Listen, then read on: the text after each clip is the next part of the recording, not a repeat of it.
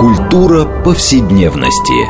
Здесь мы говорим о том, что формирует и наделяет смыслом наше прошлое, настоящее и будущее.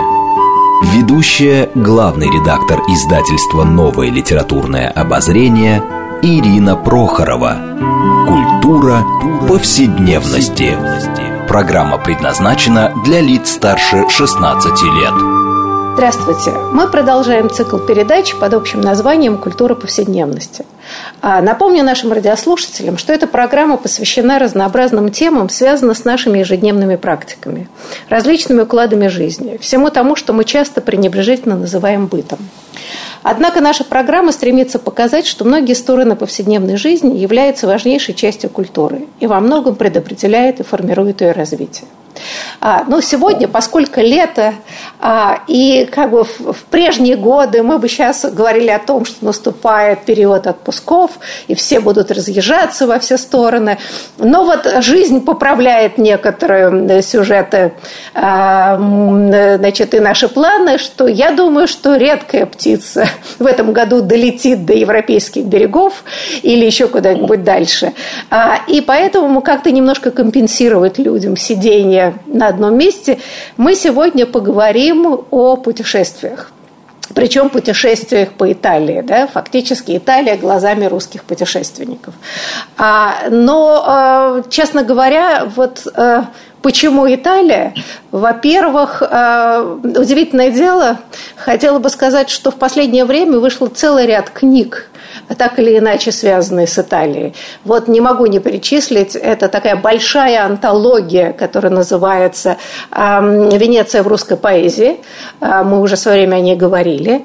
А, вышла книга Дмитрия Бавильского, которая называется «Желание быть городом. Итальянский травелок эпохи Твиттера» в шести частях и 35 городах. А, и совсем недавно вышла книга Татьяны Нешумовой, которая называется «Шестиногая собачка. Дневники итальянских путешествий». И еще, в общем, несложно найти переиздание более старых книг э, э, русских путешественников и так далее. Вот что-то случилось, и опять захотелось в Италию. А, и вот сегодня о том, что значит Италия в русском воображении, насколько э, итальянская культура укоренена в нас, и как мы видим эту страну, мы поговорим с нашими гостями. И я очень рада представить это Дмитрий Бавильский, писатель, литературовед, литературный музыкальный критик. Вот автор той самой книги «Желание быть городом». Здравствуйте. Добрый день. А, и второе, э, наш гость Татьяна Нешумова, поэт, филолог и художник, и, собственно, автор книги «Шестиногая собачка». Здравствуйте, Татьяна. Здравствуйте. И я Ирина Прохорова, главный редактор издательства «Новое литературное обозрение», ведущая программы. А, но, знаете, э, вот не могу не начать нашу программу а, со, с цитаты из Бердяева, а, да, из его работы «Чувство Италии». Вот он пишет. «В Италии русскому вольно дышится. Русский характер и родственник глубоко противоположен итальянскому характеру. В итальянском характере нет свойств, вытесняющих нас русских, какие есть в характере германском. Но любим у итальянцев то, что не похоже на нас, что нас дополняет. Мы любим в итальянцах дар переживания радости жизни, которого мы, русские, почти лишены. Мы тяжелые, всегда ощущающие бремя бремя жизни и мировой ответственность. Любим легкость итальянцев. Мы, люди Севера, любим близость итальянцев к Солнцу. Так тяжела была наша история, так труден характер нашей расы, что мы почти не знаем свободной игры творческих сил человека. И нас пленяет в итальянском народе этот избыток свободных творческих сил. А вот у меня сложилось впечатление, читая обе ваши книги, что вот это э, Бердяев вот здесь мог бы быть эпиграфом и к тому, и к другому произведению. А вот мне хочется как раз с вами поговорить о том, э, правда, с вашей точки зрения, что же нас больше всего пленяет э, в Италии? Реальный или воображаемый? Да? Об этом мы тоже поговорим. Ну, даже не знаю, кто начнет. Ну, Дмитрий, ну давайте с вас начнем. Ну, может быть, э, не может быть, а скорее всего точно, это синтез жизни и искусства – природная расчисленность итальянской природы, когда все оформлено за многие века, а, оккультурено до такой степени, что нет свободного, необработанного клочка земли. И это какая-то, это какая-то какое-то противоставление, противопоставление а, российским бескрайним просторам, которые тянутся, и нет им конца и края, и в них можно потеряться и заблудиться. Все-таки Италия, она страна культуры, не только искусства, но и э, культуры. И, конечно, она будет актуализироваться всегда. В книжке у меня написано, что чем хуже идут дела у нас в стране, тем больше мы хотим Италии, тем больше мы о ней мечтаем. Поэтому, ну, взрыв интереса к Италии, к итальянскому, к итальянскому, к итальянскому искусству, к итальянской жизни, к поездкам на юг, я думаю, он будет возрастать и дальше. Да, Татьяна, а ваша точка зрения? Ну, мне кажется, что небо Италии очень важно. Просто потому, что там солнце. А, и, знаете, я, когда мне было лет 20, мне одна подруга написала стихотворение на день рождения. И там было написано, мы живем в такой стране, где все время дождь и снег. Носим мы пальто и шапку, здесь холодный дует ветер. И, значит, заканчивалось, и поэтому, дорогой друг, а, а, я тебе желаю твердый, хмурый быть всегда и ходить всегда в пальто, надевать пальто и шапку, и поверь, тогда ты будешь самый лучший в мире друг.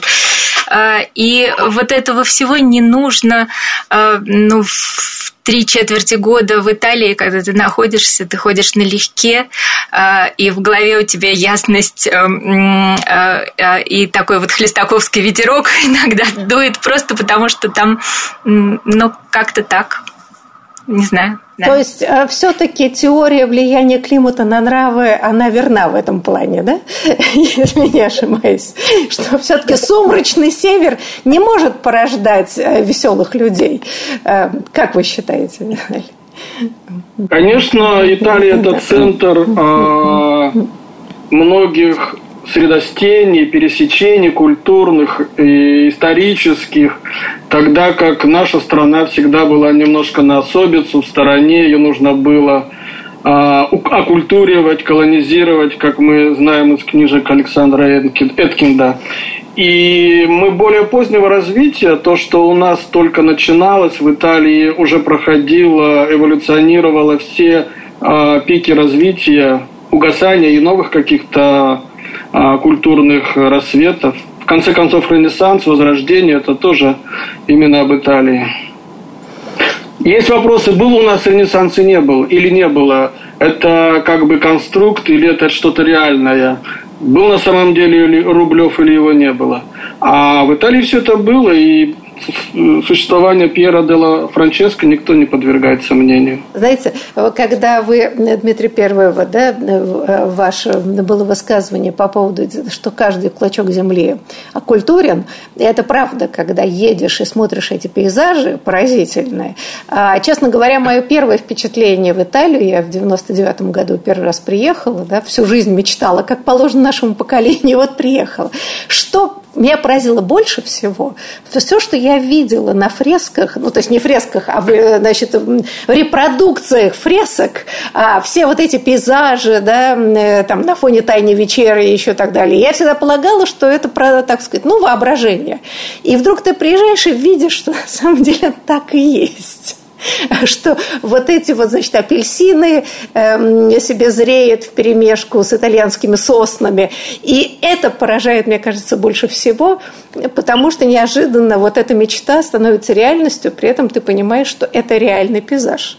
Но вот э, что в нашем Отечестве, я помню высказывание одного коллеги, зарубежного, который первый раз приехал в конце 80-х годов, и он сказал поразительно, а э, здесь до сих пор он как-то очень выразился. Нету конфликта э, культуры и природы, потому что природа везде. Да? То есть вот трава всюду растет. Вот эта идея неокультуренности а, пространства, она, мне кажется, должна поражать воображение людей, приезжающих к нам. А вот э, хотела бы тогда задать какие-то вот личные вопросы. Да? Ну, вот меня поразило вот это соответствие пейзажа фрескам там 500-летней давности. А вот, Татьяна, а вас что больше всего поразило? Вот первые впечатления, они всегда очень показательные. Э, вот ты приезжаешь, э, окунаешься в это, ты выходишь, видишь и ахаешь. Вот чему? вы восторгались или удивлялись? Да. А, вы знаете, довольно а, не просто мне ответить, потому что э, у меня было первое путешествие по Италии в 2004 году. Мы с одноклассницей, которая уже э, к этому времени долго жила в Америке, договорились встретиться, оставить наши семьи, у каждой было по двое детей, и вот встретиться и провести 10 дней в Италии. И мы друг друга нашли в Милане и пошли смотреть Леонардо, конечно, пошли смотреть «Тайную вечерю». И я говорю, ты знаешь, вот только что я прочитала, мы оба филологи, э, мы, э, только что я прочитала комментарий Михаила Леоновича Гаспарова к Мандельштаму.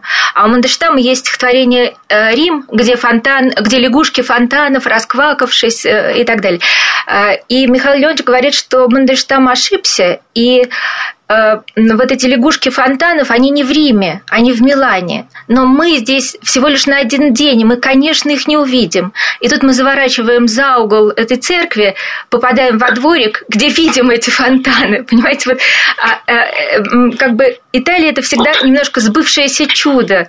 Э, и таких случаев у меня ну, не, не один раз происходило. Вот ты что-то читал, что-то воображал и, и, и думал, что, ну, а, е, как у Бунимовича в стихотворении, просто нет такого города Парижа, потому что ты там не был никогда.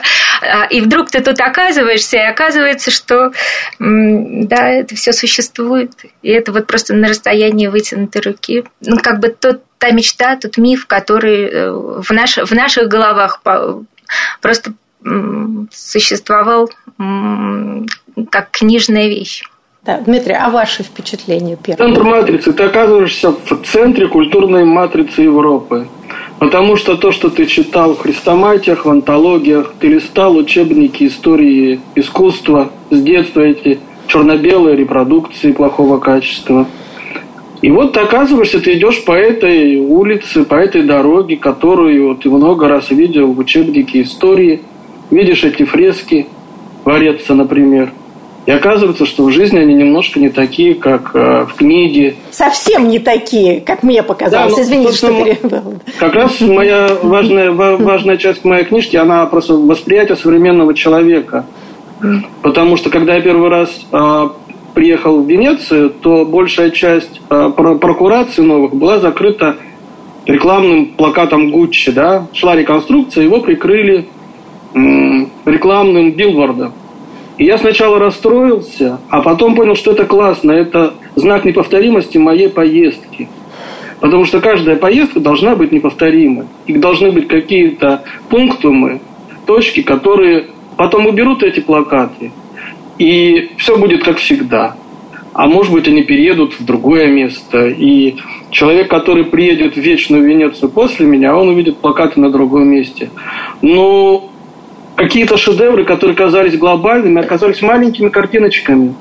Или как вот «Гроза Джорджони», которую ну, в каждом учебнике, в каждом альбоме ты смотришь, и она кажется тебе э, чудом монументальности какой-то. А на самом деле это не очень большая картина и очень яркая при этом.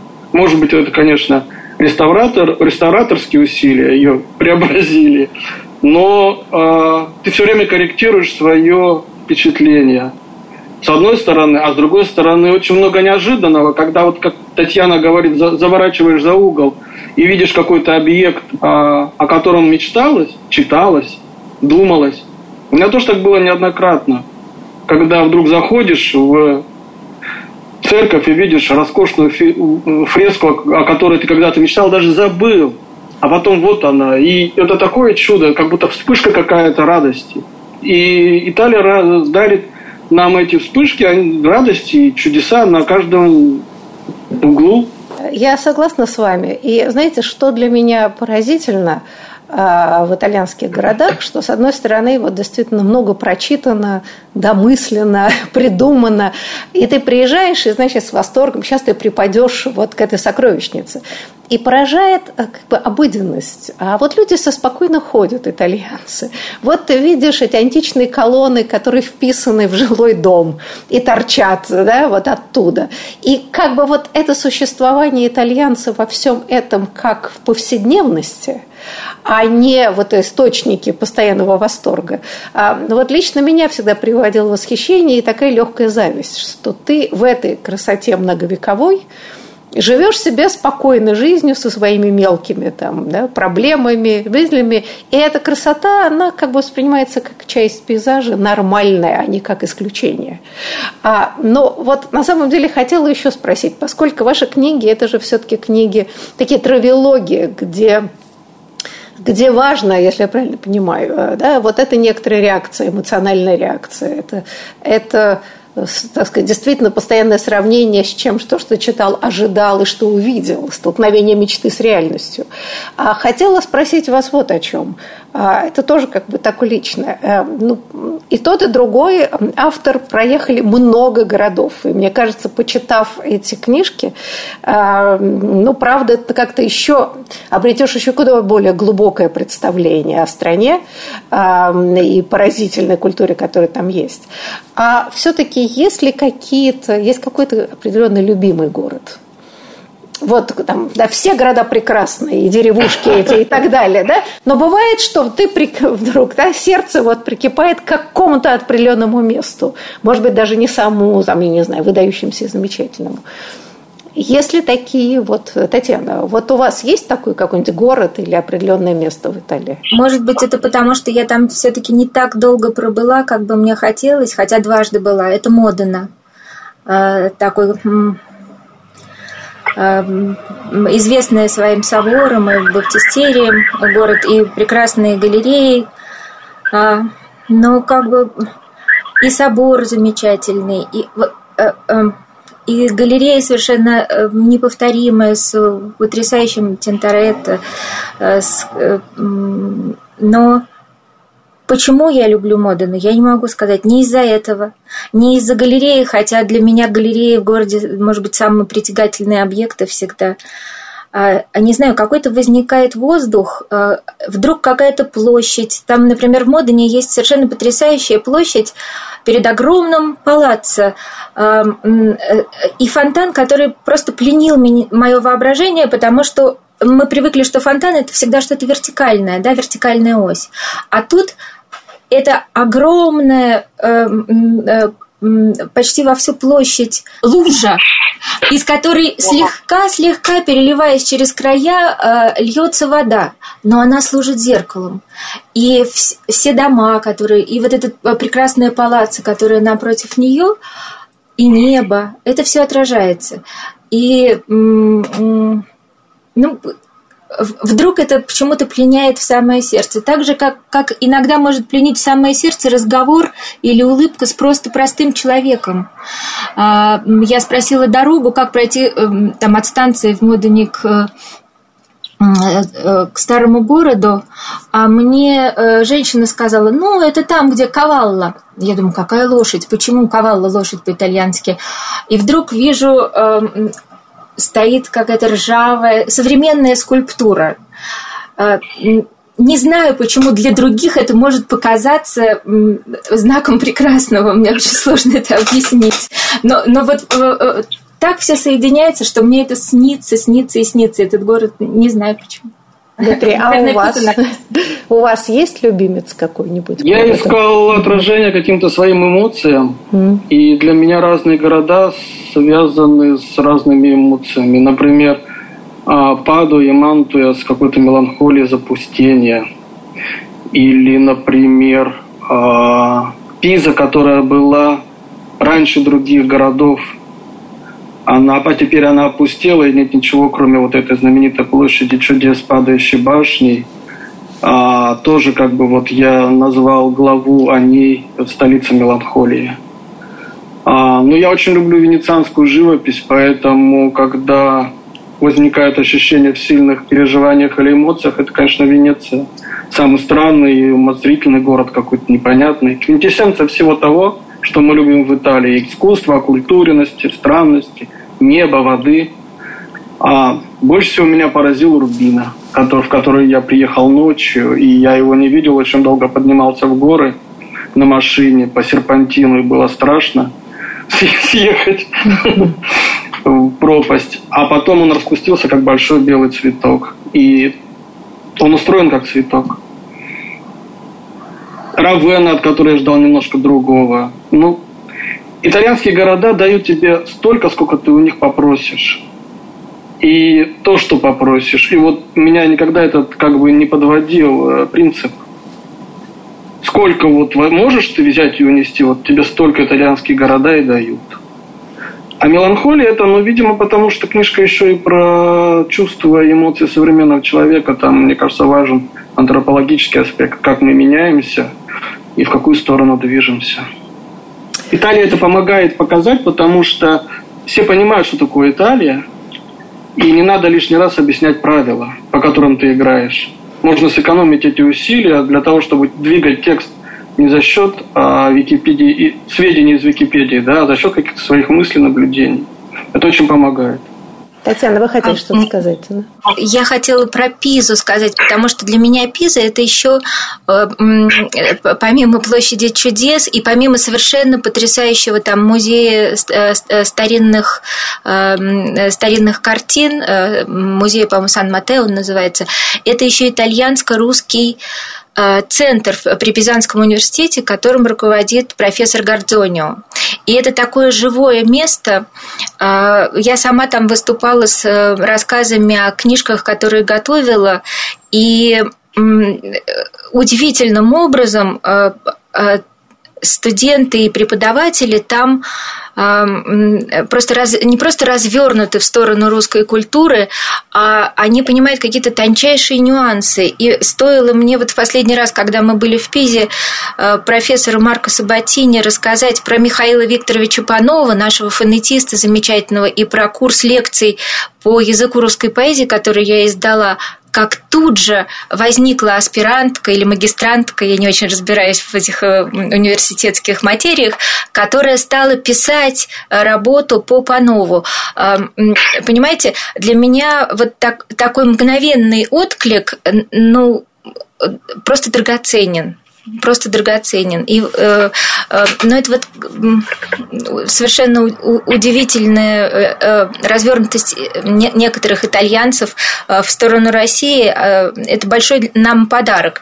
В Турине, например, живет Массимо Маурицио, филолог, который издал поэму Николева.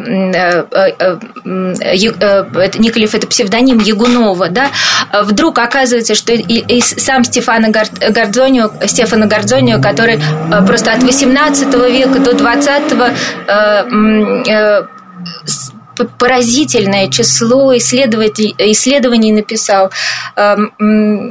Ну, для меня Италия – это еще и итальянские слависты, э, э, совершенно потрясающие люди. Вот что я хотела добавить. Знаете, э, у меня еще целый ряд вопросов, но мы должны сейчас ненадолго прерваться, уйдем на перерыв, и после него мы продолжим разговор о прекрасной Италии и об образе Италии в русском э, художественном, я бы сказала, культурном воображении. Так что, пожалуйста, наши радиослушатели, пожалуйста, не переключайте.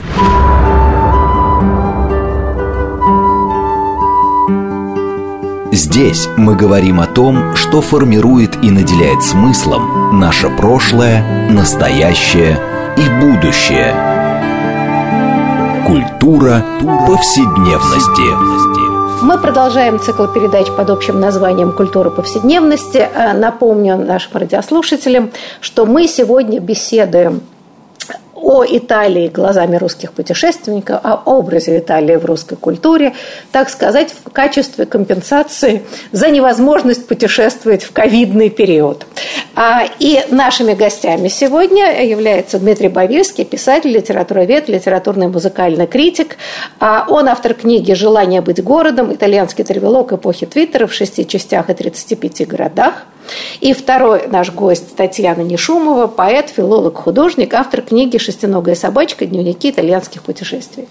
И я Елена Прохорова, главный редактор издательства «Новое литературное обозрение», ведущая программы. Но заканчивая разговор о любимых городах, мы начали незадолго до перерыва эм, значит, сопоставлять, кому что запало в душу больше всего в Италии.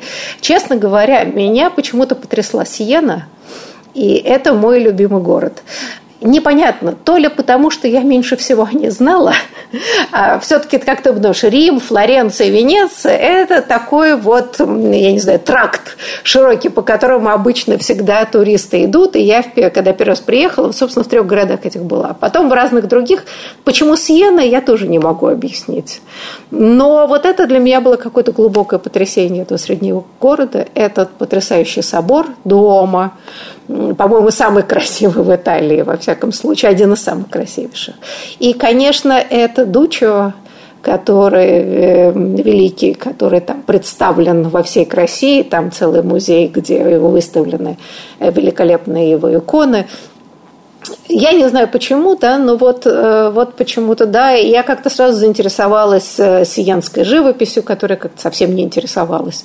Э, вот. И, кстати говоря, Татьяна, не могу не вступиться за Симона Мартина, которого вы как-то не взлюбили.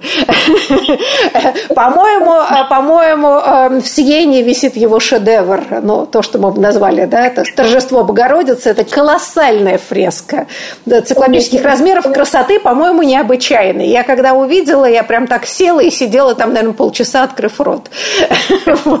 Я и спорить не буду, потому что это было какое-то мимолетное в дневнике зафиксированное настроение. Я передумала на другой же день. Но про любовь к Сиене, конечно, это совершенно удивительный город. И я, знаете, что там поняла? А, э, очень часто, когда там оказываешься, ты слышишь, вдруг возникает барабанный бой на улице.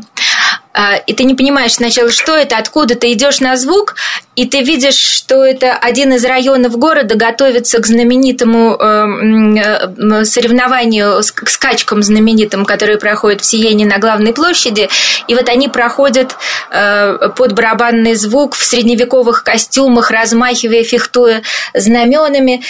И я однажды увидела, как маленький мальчик едва ли он говорил. Э, я думаю, что полтора года, вот еще речь не пришла. И он стоит э, в простеночке, в дверях, э, глядит на них, но у него пружинят ножки. И я поняла, что вот этот ритм, которым живет город, в него входит вообще как бы история города, традиции его, в него входят через вот этот ритм, который он просто на улице уловил. Э, как Пастернак писал, что вот когда я упал с лошади, когда я проскакал с лошади, в, прежде чем упасть и сломать ногу и потом хромать всю жизнь, в меня вошло это чувство ритма. И вот так же вот я увидела просто своими глазами, это очень драгоценные какие-то воспоминания, как в маленького итальянского мальчика входит это чувство ритма э, просто потому, потому что в его район готовится к соревнованиям. Э, и, и я влюбилась в Сиену еще и за это. Вы знаете, что меня поражает в этом городе? А, вот э, я, наверное, сформулирую. Помимо там невероятной архитектуры поразительной, сохранившийся вот полностью средневековый город, не разрушенный, не перестроенный и все прочее. А то, что это как бы это средневековье никуда не ушло оно как-то органично вплелось в современную жизнь. И там вот ты видишь, что вот эти районы, я забыла, как они называются по-итальянски, а, да, они так друг другом там и соревнуются, и враждуют. А, то есть весь ритм жизни, а, вот эта солидарность людей, живущих вот в маленьком этом квартале, эти действительно наряды, это висящие, так сказать, на стенах домов разные флаги и все прочее. Это не декорации, а это такой способ жизни. И для российского человека, на которого каждый, каждые 50 лет все сносится, рушится, перестраивается, отказывается. Вот это непрерывность жизни, а, да, вот это вот средневековье, которое живет себе, пережив все остальное и как-то себя прекрасно себя чувствует, меня это совершенно покорило. Но, а, Дмитрий, а я хотела, знаете, вот задать вам и Татьяне немножко другой вопрос. Вот мы все время говорим ну, фактически сказка об Италии, да, и можно перечислять здесь немыслимое количество произведений, которые написаны в Италии, про Италию и так далее. А вот все-таки интересно, если мы говорим о, о, о культуре, но есть же еще одна такая мифологема, да, это Париж, грубо говоря, Франция. Приехать в Париж и умереть, да, увидеть Париж и умереть и так далее. То есть, вот как вам кажется, как различаются эти мифы? Миф Италии и миф Франции – Потому что это, так сказать, не менее важный маршрут для человека российского, что обязательно надо побывать во Франции, в Париже, да, и вот обязательно надо побывать в Италии. Вот здесь вот эти культурные мифологемы, они как с вашей точки зрения? Там тоже, да, культура, э, замечательная природа укращенная. Ну вот казалось бы, да, все, но а что, а как вам кажется, а что здесь разного? Это очень хороший вопрос. Угу. Я, я о нем думал, когда попал во Францию, путешествовал по Бургундии, в которой очень много маленьких городков а, с готическими церквями. Но там они анонимны, понимаете? И в конечном счете все эти городки и церкви смешиваются в голове в одно бесконечное путешествие.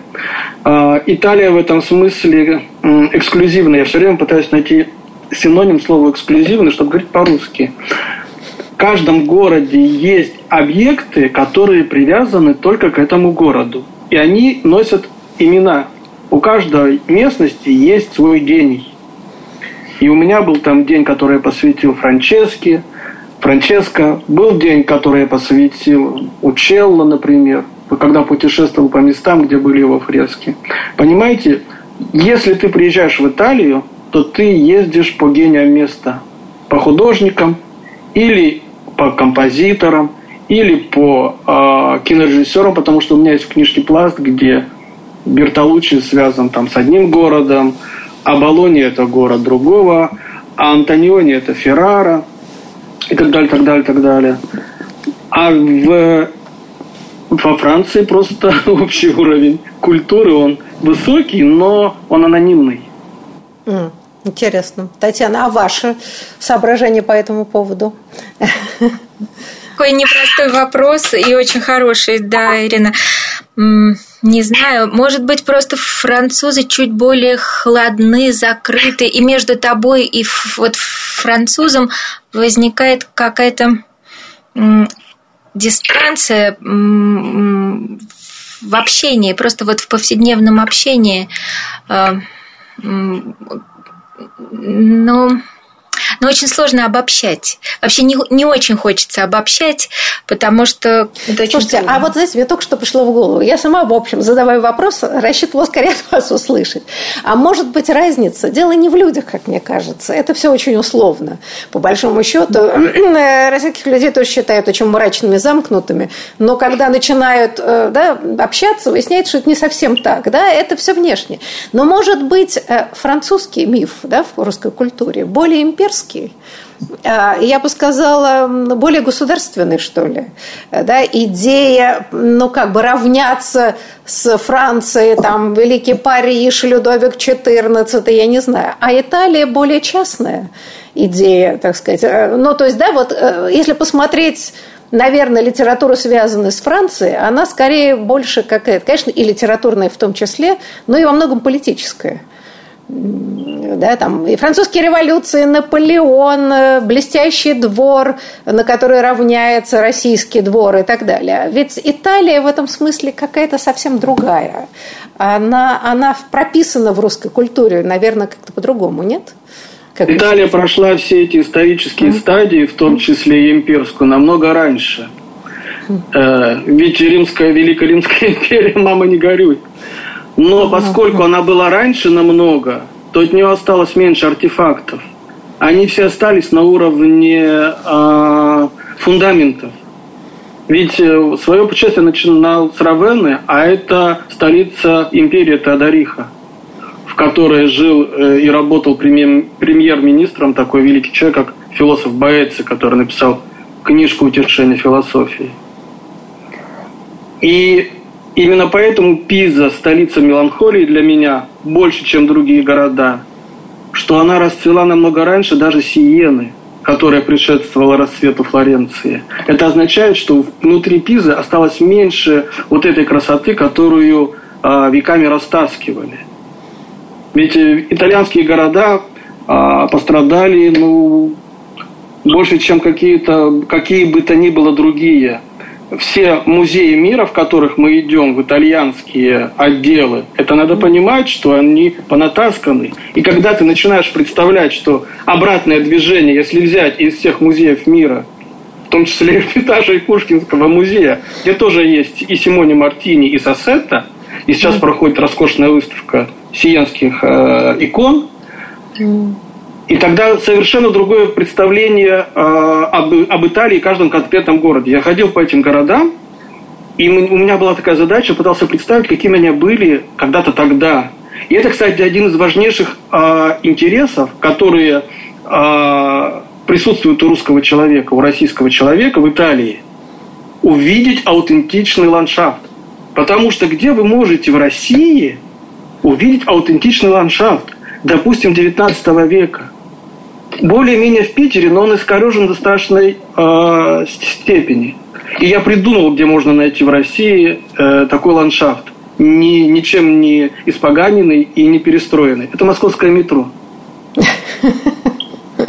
Другого такого ландшафта просто нет, понимаете?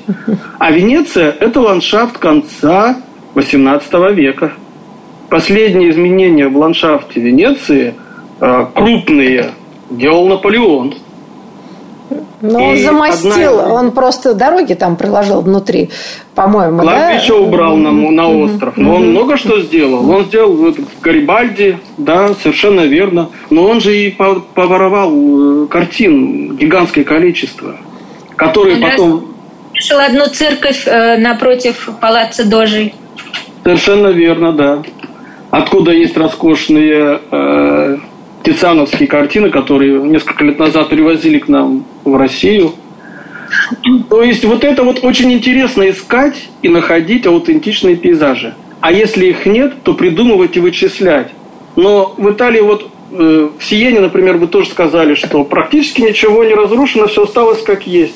В черте э, стен есть Борга. То есть Борга – это районы, которые за стенами. А внутри стен все было как раньше. Это такое очень хорошее подспорье. И теперь осталось только дорисовать, как все эти Симоны Мартини и Сассетты, и братья Лоренцетти, которые растасканы по всему свету, вот они собираются мысленно у себя на родине. Вы знаете, ну вообще, вот когда ты э, ездишь по Италии, да, действительно, кто только не утащил. Это правда. И все равно э, это такое культурное. Слушай, там все время что-то откапывают и обнаруживают новое. Какое-то бездонное, я не знаю, озеро э, культурных артефактов. И это просто поражает. Вот эта многослойность глубина. Э, да, да, Дмитрий, вы ну, Вот я когда-то для себя определил, что есть итальянское искусство для меня, и есть все остальное. Потому что есть итальянская живопись, очень душеподъемная и спиритуальная. И она какая-то какая совершенно а, особо воздействующая материя. А есть, допустим, французская, но она уже такая светская, легкая, понятная. Итальянское искусство классическое, оно непонятно как сделано. Какими силами и как оно работает, передавая вот эту светоносность, которая до сих пор не исчерпана и которая до сих пор воздействует. Кстати, Татьяна, я запомнила в вашей книге, да, и тоже меня это поразило, потому что у меня было сходное ощущение, когда вы задали вопрос, откуда такой свет. А, вот то, что действительно поражает, когда приезжаешь в Италию, это какой-то и другой свет вообще, да, и вот эти вот дома, и внутри, э, когда ты заходишь в церкви и соборы, а, с одной стороны, похожие вещи, поскольку, ну, итальянцы, мы не будем обсуждать, сколько итальянцы привнесли э, в нашу культуру, архитектуру и многие вещи. Но для меня, например, э, и побывав до этого во многих других странах, я просто поняла, правда, что вот это оригинал, а мы все живем в копиях по всей остальной Европе, включая нас. Вот у вас не было такого впечатления? Не знаю, э, вы знаете, как бы для меня Италия это страна, где со мной все время происходит чудеса. Э, будь это чудо света, будь это чудо какой-то удивительной просто встречи с человеком, ты никогда не, не планировал. Вообще, вот я почему-то, например, я поехала в Асизи. Я поехала туда, потому что э, один мой персонаж, которым я занималась много лет, учитель, который умер в 50-м году и никогда не выезжал за пределы России, просто никогда не, не побывал там. Евгений Архипов. Он до революции написал статью про Франциска Осиского. И вот случайно его друг работал в Нижегородской газете, она была опубликована. И мне казалось, ну вот раз мой персонаж не был в Осизе, я должна туда поехать. И я туда поехала, э, чтобы дать клятву закончить эту работу, потому что я много-много лет сидела в архивах и собирала значит, э, бумажки, собирала документы. И вот я поехала давать эту клятву. А Сизи, как известно, расположен э, выше, чем э, железнодорожная платформа. Ну, туда на автобусе надо добираться или на машине там за 15 минут. И вот я вхожу в этот автобус, я по-итальянски знаю 300 слов. И вдруг я вижу, октябрь, конец октября, и вдруг я вижу, что за водителем на переднем сиденье сидит человек, который одет как Франциск, босой, подвязанной веревкой, у него мешковина какая-то. И я подхожу к нему тут же. А, и между нами вот за пять минут, пока автобус движется наверх, происходит разговор. Он меня спрашивает, ты католик? Я говорю, да я сама не знаю, кто я. А, а, и эм, э, он мне протягивает книжку о себе, из суммы вынимает. На обороте книжки я вижу, э, что э, его дом, он живет в хижине, то есть это какой-то еродивый. Э, и я им говорю, ты знаешь, книжку не могу купить, потому что э, еще не так хорошо итальянский знаю. А, но вот немножко денег даю. И скажи мне, ты счастлив? Мы, мы незнакомые люди, понимаете? Я его спрашиваю, ты счастлив? Он поднимает на меня голубые глаза а, и говорит, ну что ты, счастлив был Иисус, Франциск, я нет. И выходит, э, да, еще мне он дает очень смешно, он живет на дереве, и он мне дает при этом визитку, где э, его имя написано. И я потом нагуглила, как его зовут, а, и оказалось, что это совершенно удивительный э, человек, который, когда выбирали последнего папу, он приехал в Рим, шел проливной дождь, кардиналы закрылись, и неизвестно было, кого выберут, а он молился, чтобы выбрали Франциска. И вот тот папа, которого выбрали, он взял себе имя Франциска. Я узнала эти подробности, и, значит, я выхожу в Асизи, и у меня катятся слезы из глаз, не знаю почему. Не знаю почему. И я, конечно, смотрю вот этот верхний храм, нижний храм, это все совершенно замечательно, но вдруг в моей голове начинает э, звучать слова. Не то чтобы мне голос был вот никакой Ахматовой, а просто какие-то чужие слова вложены в мою голову. И там сказано, всего в жизни не переделаешь, а главное ты уже сделала я думаю, боже мой, как мне к этому относиться? Какой смысл в этих словах? Я ничего не понимаю. А потом уже в Москву вернулась и думаю, это же про архивы. Мне больше не нужно ходить в архивы, и я, наконец, могу перестать заниматься буквами. И я стала рисовать. Я не могла эту встречу придумать, но вот я как художник началась в Ассизе, потому что как филолог туда поехал. Э, я, наверное, посмотрев, как... посмотрев фрески Джота, неудивительно, что э, этот талант у вас проснулся. Я, кстати, просто в качестве маленькой ремарки я мечтала, я вообще пыталась по всем, так сказать, местам, эм, где что-то делал Джота, пытаться увидеть и посмотреть, поскольку, начиная с первого курса, когда мы на филфаке проходили историю искусства, вот я смотрела все эти тома, иллюстрации и так далее, и мечтала об этом. И э, это было как удивительное испытание, потому что это все-таки гористая местность, да, там все-таки это наверху, Внизу было очень жарко, а там пошел холодный дождь, а я в легкой одежде. И я подумала, что ну вот это поразительно, что э, как бы природа тебя сама подготавливает некоторые испытания. Ты, значит, хочешь посмотреть процесс Кассийского в исполнении Джота, вот стой под дождем среди толпы и, значит, дожидайся войти туда. А, но вот у нас осталось буквально несколько минут – я хотела затронуть тему, э, которая может быть не столь духоподъемная, но, Дмитрий, вы хорошо затронули, вы да, зацепили в начале, что чем как бы сложнее э, ситуация и жизнь в Отечестве, тем больше расцветает этот, значит, миф об Италии. И вот выход такого количества книг – как-то меня сильно настораживает. Это правда. Это правда. И жизнь в Отечестве действительно становится все сложнее и неопределеннее. Все-таки, и, кстати говоря, а, к а, Ольга Седокова, сейчас хочу найти, да, это предисловие как раз книги Татьяны Нешумовой.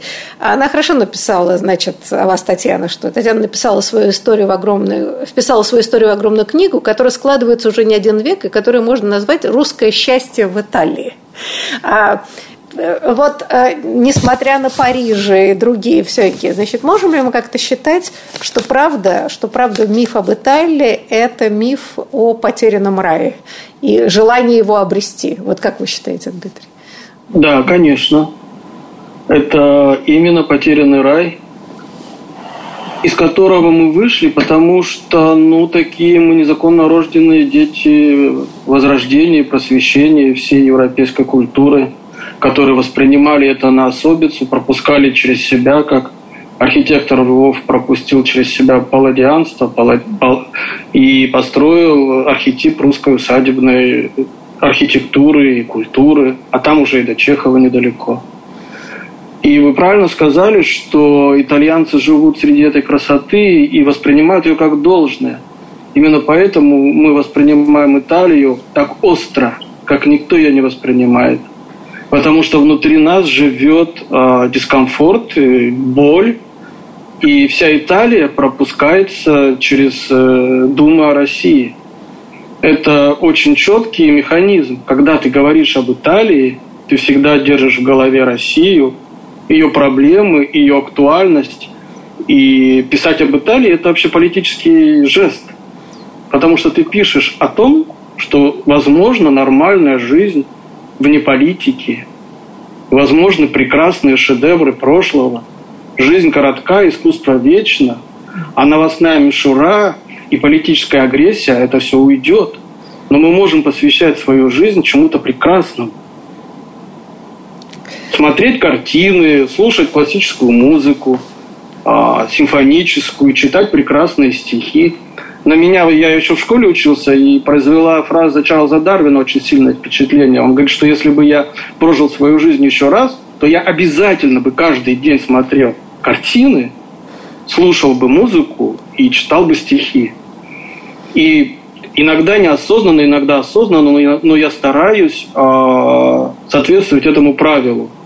И Италия, как никакая страна, позволяет это сделать как бы в режиме реального времени ты попадаешь в нее как э, в музей под открытым небом, как в концертный зал, в котором все твои устремления, практически все, они духовны.